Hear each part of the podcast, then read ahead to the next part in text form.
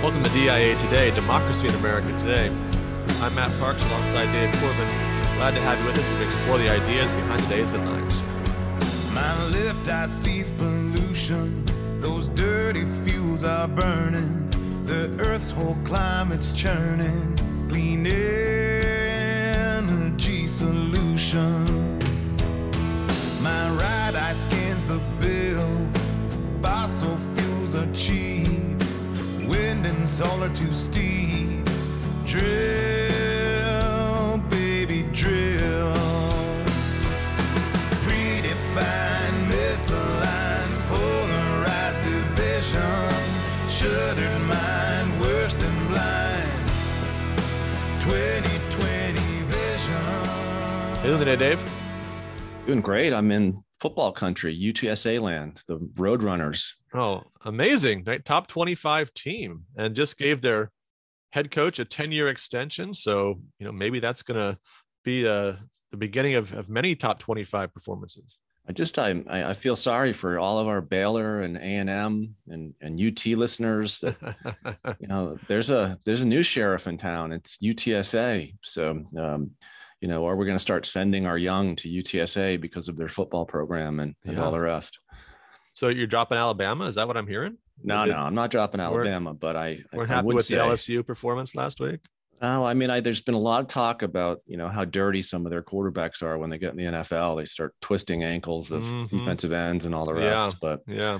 yeah, but um, uh, it's interesting. They're right. They are really right in our backyard right now. We're in an apartment on Highway 10. Uh, I think that 90% of the people who live in our apartment complex are UTSAers. So Wow. um, not not uh, it's kind of an interesting bunch of 20 somethings, but uh, but anyway, they'll be happy. I'm gonna, I'm seeing a lot more of those uh, sweatshirts uh, around. I bet. Now we, we haven't had a chance to talk about the the Braves' big World Series victory. So congratulations for that. I guess you know we both predicted it at the beginning of the season, so that's that's kind of fun. Two years in a row, uh, in my case, to predict the World Series champion. So you know you can ask me next March who it'll be next fall. I'll be happy to to tell you.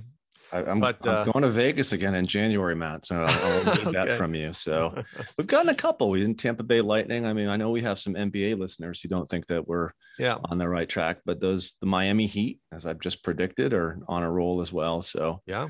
Well, watch out. We, we might just get rid of politics and philosophy altogether and just, you know, turn this into, you know, football, baseball, fantasy, you know, one of those types of shows. Yeah. Well, speaking of fantasy, we're matched up this week in our fantasy football league. It's a it's a big matchup. You know, you're if I could mention it, you're four and five outside looking in on the playoffs. I'm 6 Uh-oh. and three in a decent position, but uh, if I if I win, that's going to put you in a tough spot. But if you win, you're right back in it. So this is this is big. I'll get Russell Wilson back this week. So that's a, that's a good thing. Yeah, that concerns me. But I've got Tyler Lockett, so uh, if he has a big game, maybe right. I'll Okay. I'll right. benefit. Well, the other big event last week, uh, which we haven't talked about yet, is was the election, and particularly the surprising Republican win in in Virginia. Uh, in the meantime, the infrastructure bill passed. That seemed to be, in some ways, a response to that election. Uh, the theory on the Democratic side was that they needed to do something. Uh, they should have done something earlier to give McAuliffe a chance. But what do you think about uh, Build Back Better, Dave, in light of the election results? Does that make it more likely to pass, less likely, or how, how do you see that going forward? Well, I, I never like spending in the trillions uh, or you know 1.3 or four. Uh, I think that compared with the the other uh, additional infrastructure bills, uh, this one's probably the best. It has more to do with building uh, than than the others, so it actually has something to do with infrastructure. So I, I guess that's a that's a good thing uh, as well. margins, yeah. Uh, but um, you know, I think that uh, the higher the debt goes, uh, the more um, inflation rages on these next three years. Uh, the more I think there's a great concern that you know, are we going to face you know six percent inflation over the next three years, and what, what's happened when that's happened in the past? I think in the 1970s, and what what's around the corner thereafter, stagflation, and is that you know where we want to be the next three to five years? Probably not. So uh, the bill I would I'd probably rate a, a C minus. Uh, but it, it was much better than the F that uh, was was being proposed. And and my guess is, given some of these um, election results, that we probably won't have that larger World War II esque bill come through anytime soon. Yeah, it's gonna be interesting because you know, one of the things I would say that separates Republicans and Democrats is that Democrats tend to be willing to sacrifice their short term political interest in order to do something big politically. So you look back and you think about some of those individuals, some of those moderate Democrats, you know, in the in those purple districts that voted for Obamacare and then lost. But they, they did all right. You know, you, you look at what like, like what happened next, right? Well, they get plugged into lobbying or they get plugged into kind of the network and nonprofits or what have you. They, they seem sometimes to be willing for ideological purposes to lose the battle to win the war. And so, you know, Obamacare is on the books and it's not going anywhere apparently. And if you lost your seat over that, maybe you look back on that and say, hey, it was worth it because you know that that program is is there. So the reason I bring that up is that I think it's it's a calculation that might be being made right now by certain individuals. And you know, you think coming off of that election result that some of those individuals in the moderate districts might say, "Oh, I don't know, we want to vote for this," and they're talking about getting the CBO numbers back and wanting to make sure that the math all adds up. But will they vote for it in the end? It wouldn't surprise me if they do, because their uh, ideological convictions might overcome their political ambitions, um, knowing again there's often a soft landing for those that get voted out of office on the Democratic side. Yeah, this goes back to something we've said a couple times that uh, one of the best things about the Democratic Party with regard to its electorate is that it it pays its electorate in hard currency. It it actually yeah. does what it says it's going to do, and I think that if you can be well treated thereafter uh, by uh, having your place in the ruling class reserved for you and and whatever position it is it opens up later on and can fulfill whatever your ideological vision of, of, of justice is, then, you know, it's a, it's a twofer.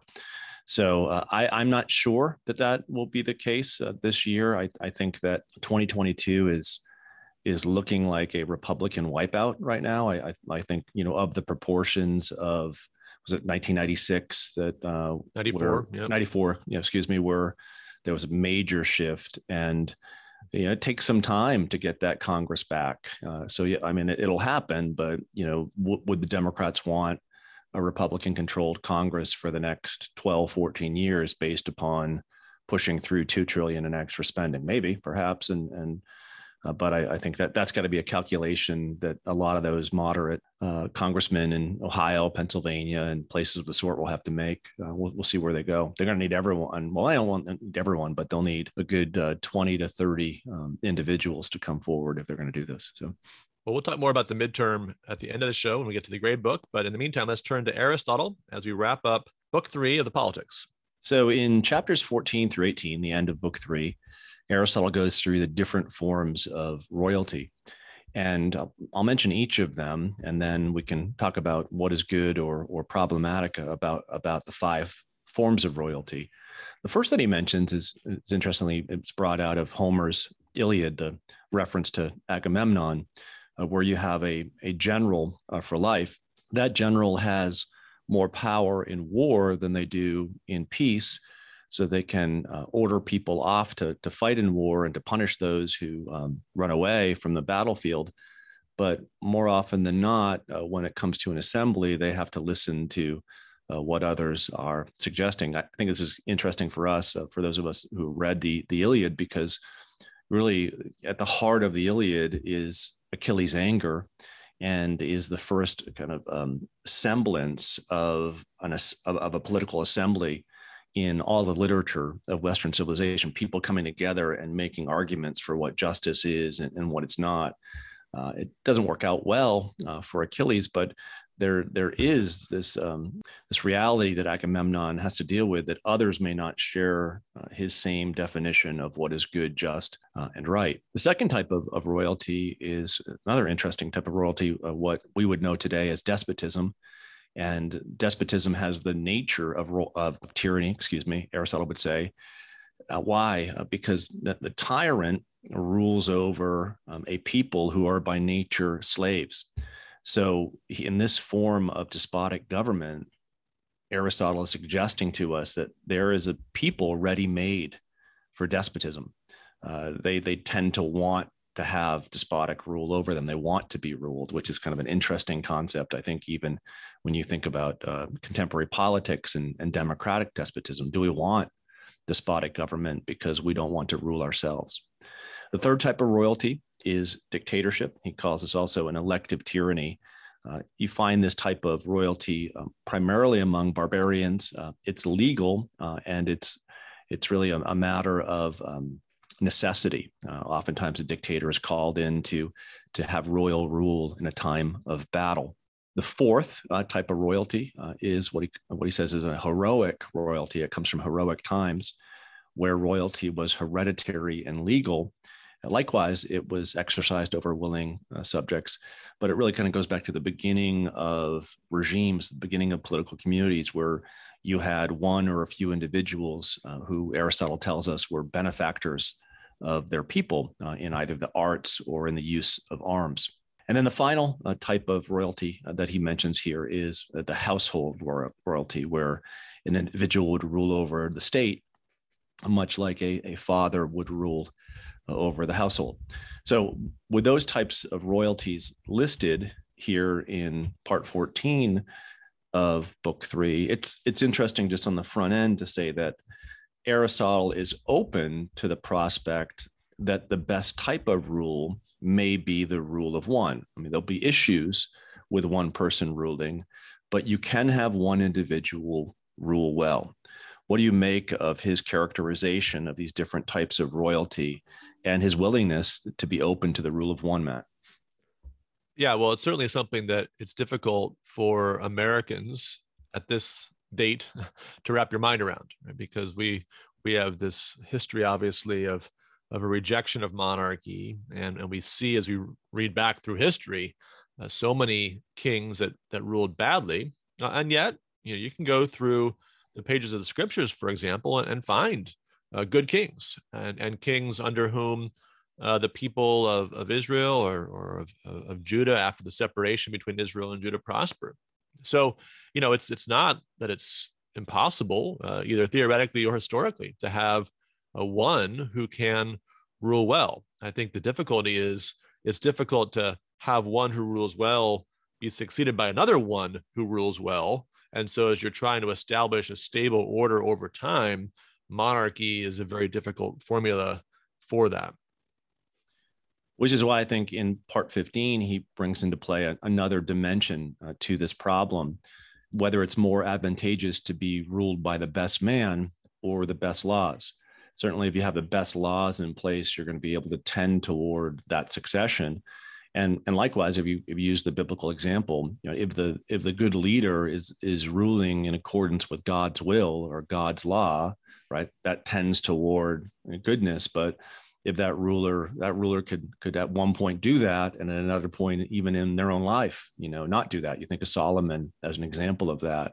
But there you have god's law as a as a as a safety net uh, for that uh, regime. But here he'll tell us that the advocates of royalty uh, maintain that the laws speak only in general terms and cannot provide for circumstances and that for any science to abide by written rules is absurd. Uh, in fact, the arguments being made here by Aristotle for those who argue that it's advantageous to be ruled by the best man is that the individual who has that prudence, who has that excellence, is going to be more likely to use prerogative in a way that is good for the regime. Here, when I was reading through this, I, I kept on thinking back to the Civil War and Lincoln and and Lincoln's approach to that war. Uh, what what would you make of Lincoln on this subject of prerogative and this one man using that type of oversight? Well, and I think it's very interesting the the case of Lincoln because uh, there was nobody devoted more to the rule of law than Lincoln, and so you think about how careful he was with you know, his most powerful and decisive and historically important act, the Emancipation Proclamation, to frame it in terms of his power as commander in chief to talk about it as a necessary wartime measure, to do it just when he did and just how he did, so that um, it was it was as lawful as as it could be. Uh, and so, you know, yet you can look back at, at the things he did over the course of his time as president, beginning very early on and suspending the writ of habeas corpus uh, without Congress authorizing that before Congress was even meeting after the war had begun. And, and all these things you can talk about, gee, this really seems to be a violation of the Constitution. And yet Lincoln was really doing those things ultimately to preserve constitutional government. That was the ultimate end that was in view. And I think it's one of the realities that, that you deal with. You know, we're both in, in leadership positions where you're asked to um, make exceptions to policies, right? And I know that, you know, good policy covers 99 or 98% of the cases, but it's always the case that there are situations that come up where the policy doesn't apply properly or or the result that, of applying the policy properly would be would be too harsh uh, would be improper in some ultimate sense. And so it's good to have individuals who are able to exercise discretion within the boundaries of that set of policies but those individuals themselves have to be accountable. And of course lincoln recognized that he was accountable, even that the Emancipation Proclamation could be struck down by the Supreme Court, for example, that he could be impeached and removed by Congress. He, he acknowledged those things and, in some ways, invited that scrutiny. And so I think the whole picture here of a legal regime that works most of the time, wise rulers who can step in in the in the unusual cases, but who are also accountable for how they use that prerogative, that discretionary power to others who are able to have a review of what they do to make sure it's not arbitrary or capricious. Well, another thing I think about in American history on this point is the growth of pragmatism and legal pragmatism after the Civil War, and yep. the argument that would be forwarded by individuals like Oliver Wendell Holmes Jr. that that the role of the judge is to practice this prerogative uh, within the constraints of of the law uh, that has been established, and that seems to be a good thing if you have a judge who is truly pragmatic and, and truly respectful of the law. But what happens when the constraints of precedents, the constraints of, of law, the constraints kind of in the in the very nature of pragmatism are loosened? That prerogative can turn into something else. And then you go from having a, a individual who um, defers to a constitution to an individual who takes it upon himself or individuals who take it upon themselves uh, to put into place a living constitution, a living set of laws where that prerogative is the rule and there really is no rule of law at the end of the day. Yeah, that's the great danger. And of course, where impeachment is not really a viable option, you know, we've not exercised that in any meaningful way as a restraint upon the Supreme Court. So judges with a lifetime tenure and no real accountability can do quite a bit of damage if they get in their mind that it's their job to fix the Constitution or to reinterpret it rather than to simply give a, a right application of it to the circumstances that are before them. So the way that uh, Aristotle is going to move forward here is he's going to go back to a, an old formula that he's used that it would be a wonderful thing if you had many people who in assembly were ruling over a given issue, making a decision on a, on a given issue, but it's it's the reality of life that within an assembly, there's there certainly are individuals that are superior to others, that are wiser or more prudent than others. So ideally, it would be great to have an assembly of people ruling together who are all wise and who are all prudent.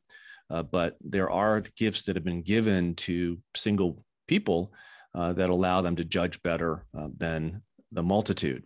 And that probably um, and, and, this is kind of another interesting thing that he says here um, even though that individual may in that case be a better ruler than most that make up the multitude the, the thing you have to worry about most with any individual ruling is the corruption of that ruler. And this goes to this idea of okay if if you're going to make these decisions there has to be a mechanism in place uh, whereby you can be removed from office if you abuse um, your office. He, will tell us here that the multitude is less susceptible to that type uh, of corruption. But he, he, then like here pivots a little bit, and uh, I, I, found this of, of particular importance, um, uh, especially within the, the wide range of things that are discussed in the politics, because this is a theme that makes its way up in, in I think every major political philosopher from Plato uh, through you know Machiavelli, Hobbes, Locke, have given this kind of a narrative on regime change, how regimes came into being, where it started and, and where you move from one regime to the next. If, if you remember to uh, Plato's Republic, uh, where uh, Socrates establishes the city and speech, this rule of the philosopher kings, and then most of the second half of the Republic talks about the dissolution of that city and speech, how that best city uh, that is ruled by philosophers becomes a city that is ruled by the honorable, a timocracy. The timocracy in turn dissolves into an oligarchy, the rule of the wealthy, which in turn dissolves to a democracy, the rule of those who love freedom and equality. And, and finally, uh, the end of the story is the rule of the tyrant uh, who loves power. So this um, this going from better to worse that really kind of scares uh, many of the readers about what can be done in politics. But Aristotle gives his own take on this. So let me read through what he says on regime change. I'll take your um, reflection on that, Matt, afterwards. The first governments were kingships, probably for this reason, because of the old. Uh, when cities were small, men of eminent virtue were few. Further, they were made kings because they were benefactors, and benefits can only be bestowed by good men. But when many persons equal in merit arose, no longer enduring the preeminence of one, they desired to have a commonwealth and set up a constitution. The ruling class soon deteriorated and enriched themselves out of the public treasury. Riches became the path to honor, and so oligarchies naturally grew up. These passed into tyrannies and tyrannies into democracies, for love of gain in the ruling classes was always tending to diminish their number, and so to strengthen the masses, who in the end set up upon their masters and established democracies. Some cities have increased in size. No other form of government appears to be any longer even easy to establish. So, this narrative that he provides for us at the end of book three reads a lot like the narrative that Plato gives us uh, in, in the Republic. I mean, different orderings of different regimes coming up, but that you start off with good um, benefactors, you then have more of them, uh, they then become a ruling class. They then are corrupted uh, by wealth.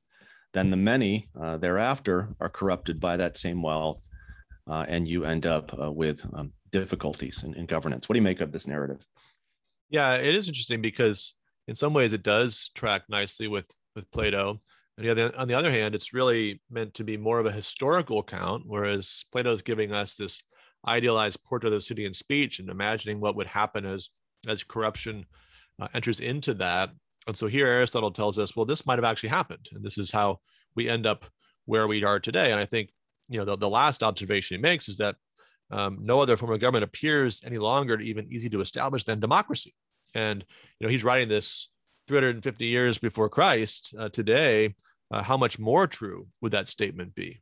We, we can't really even conceive of a government being legitimate that's not a democracy. Of course, we know there's non-democracies around the world, but but every one of those, we would say, well, we're waiting for that tyrant to die off, or uh, you know, for that regime to fall, and of course, be replaced by by a democracy. And you know, we cheer when that happens, and you know, we we lament when it doesn't happen. So, I think he's right that there's something about the organization of society in his day, and all the more so in ours, that makes democracy seemingly the the most natural fit for the the nature of peoples that we observe and and, and of course that's going to lead us as we move on in the politics to want to take special care in our, our reading and and reflection on the problems of democracy as he as he brings those forward as we think about where that can go off the rails and how you can uh, try to work toward getting it back on the pathway to justice and the common good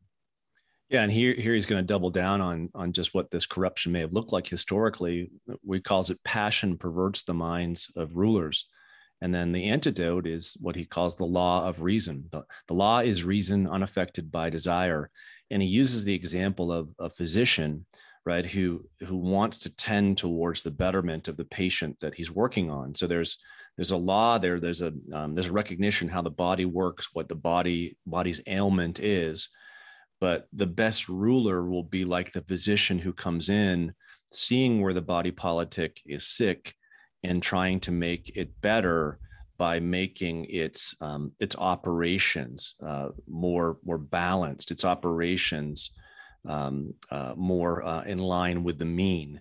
And you know, this is this kind of sets us up nicely for where we'll go into book four, where he'll take a look at all of the regimes that currently exist and his attitude, his orientation as a philosopher, as a political philosopher, is to take the person, to take the body, uh, to take the regime as it is, uh, to see what's functioning well and what's not functioning well, uh, and then to make the case of what that body would need to become better.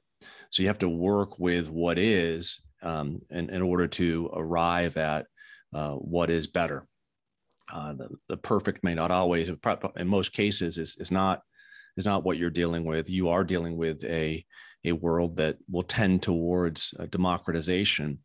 Uh, the the antidote, right, for that which ails democracy is not the, the greater rule of the multitude, but the better rule of the multitude, the more lawful rule of the multitude.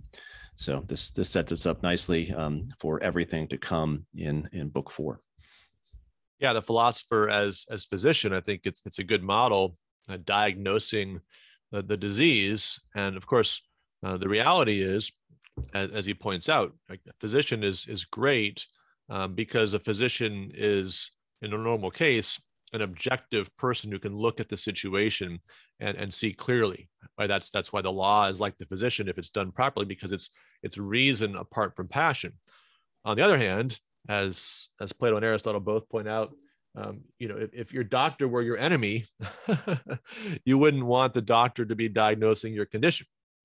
And so we recognize that uh, there's a need to examine the motives of individuals who are either uh, giving us political prescriptions. You think about some of the political writings that come out, um, editorial pages, other otherwise.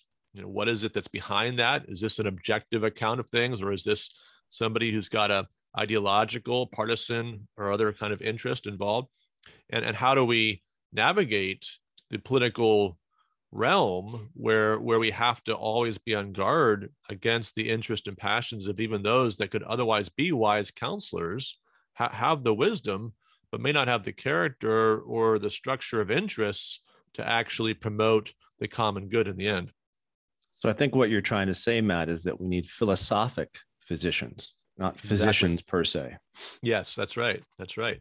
Uh, and and of course, in the real life uh, world, where philosophers themselves need to be philosophic in order to be reliable, right? We have this is of course the difficulty in any account of of the rule of the one.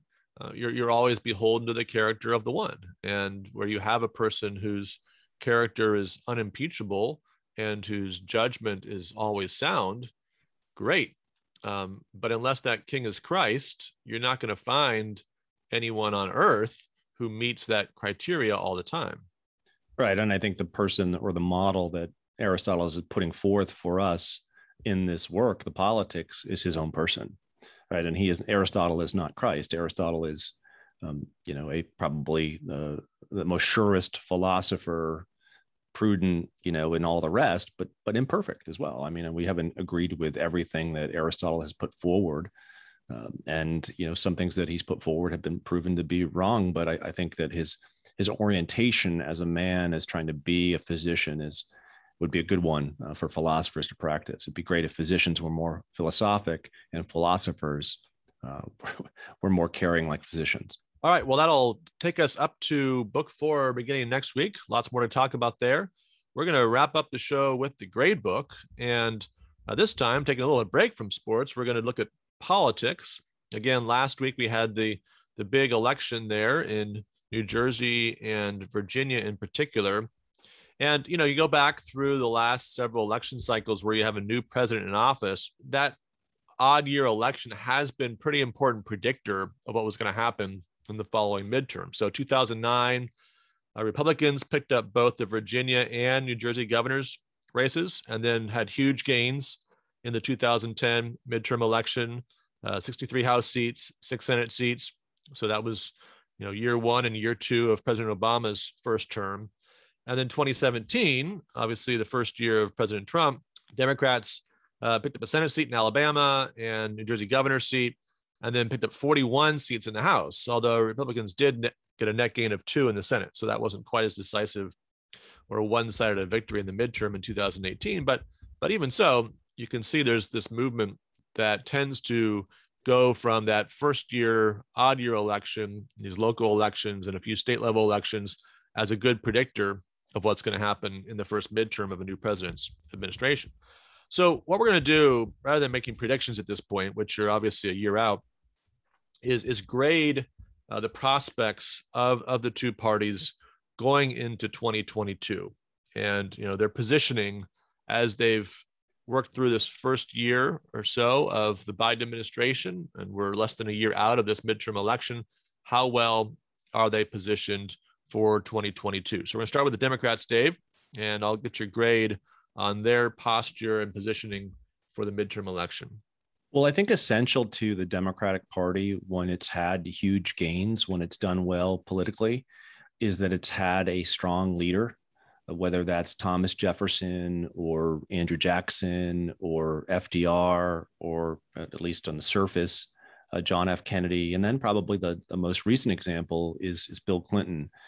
I think the greatest problem for the Democratic Party right now is that they don't have that leader. And they don't have that leadership at the top that that can um, can smooth over differences between um, each of the wings of the, of the party.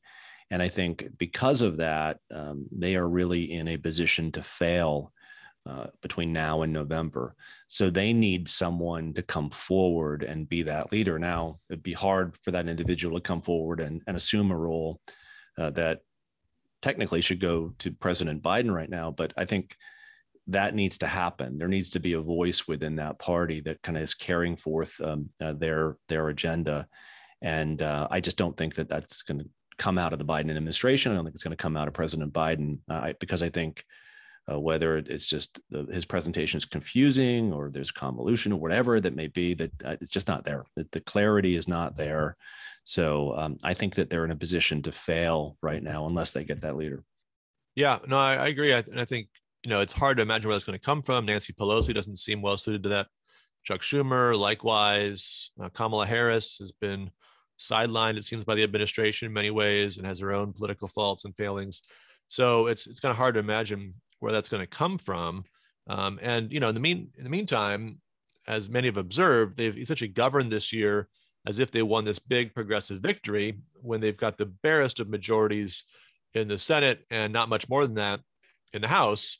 Now I'll go back to what I said at the beginning of the show. I, I do think that they're sometimes willing to sacrifice their electoral prospects for the sake of of big policy victories. And so it wouldn't shock me if they find a way to get Manchin on board and get through the Build Back Better bill, and and then take their lumps in the midterm election, knowing that it's unlikely Republicans will be able to repeal those programs, you know, those big initiatives.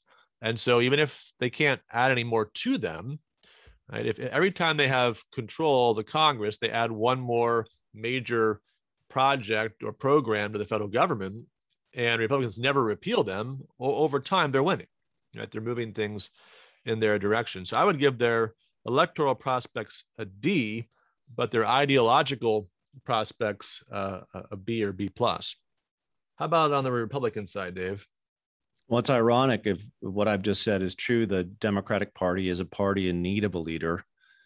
The Republican Party, I believe, is in need of another leader. and uh, the the danger for it is that if if it becomes a, a party that's simply about its leader, rather than about its principles, then it's going to have its own um, problems. And I, and I think the, the, problems deal with the personality of, of, of, the leader involved and, and the, the fact that that leader puts uh, his own ambition, his own glory uh, above the interest of the party. And I think that uh, that that that too is, is a danger. And uh, I don't know um, how this will work out. I mean, you've seen a little bit of um, progress on this front where they're you know still a very strong uh, movement supporting uh, former President Trump and, and and wanting him to get back involved in 2024.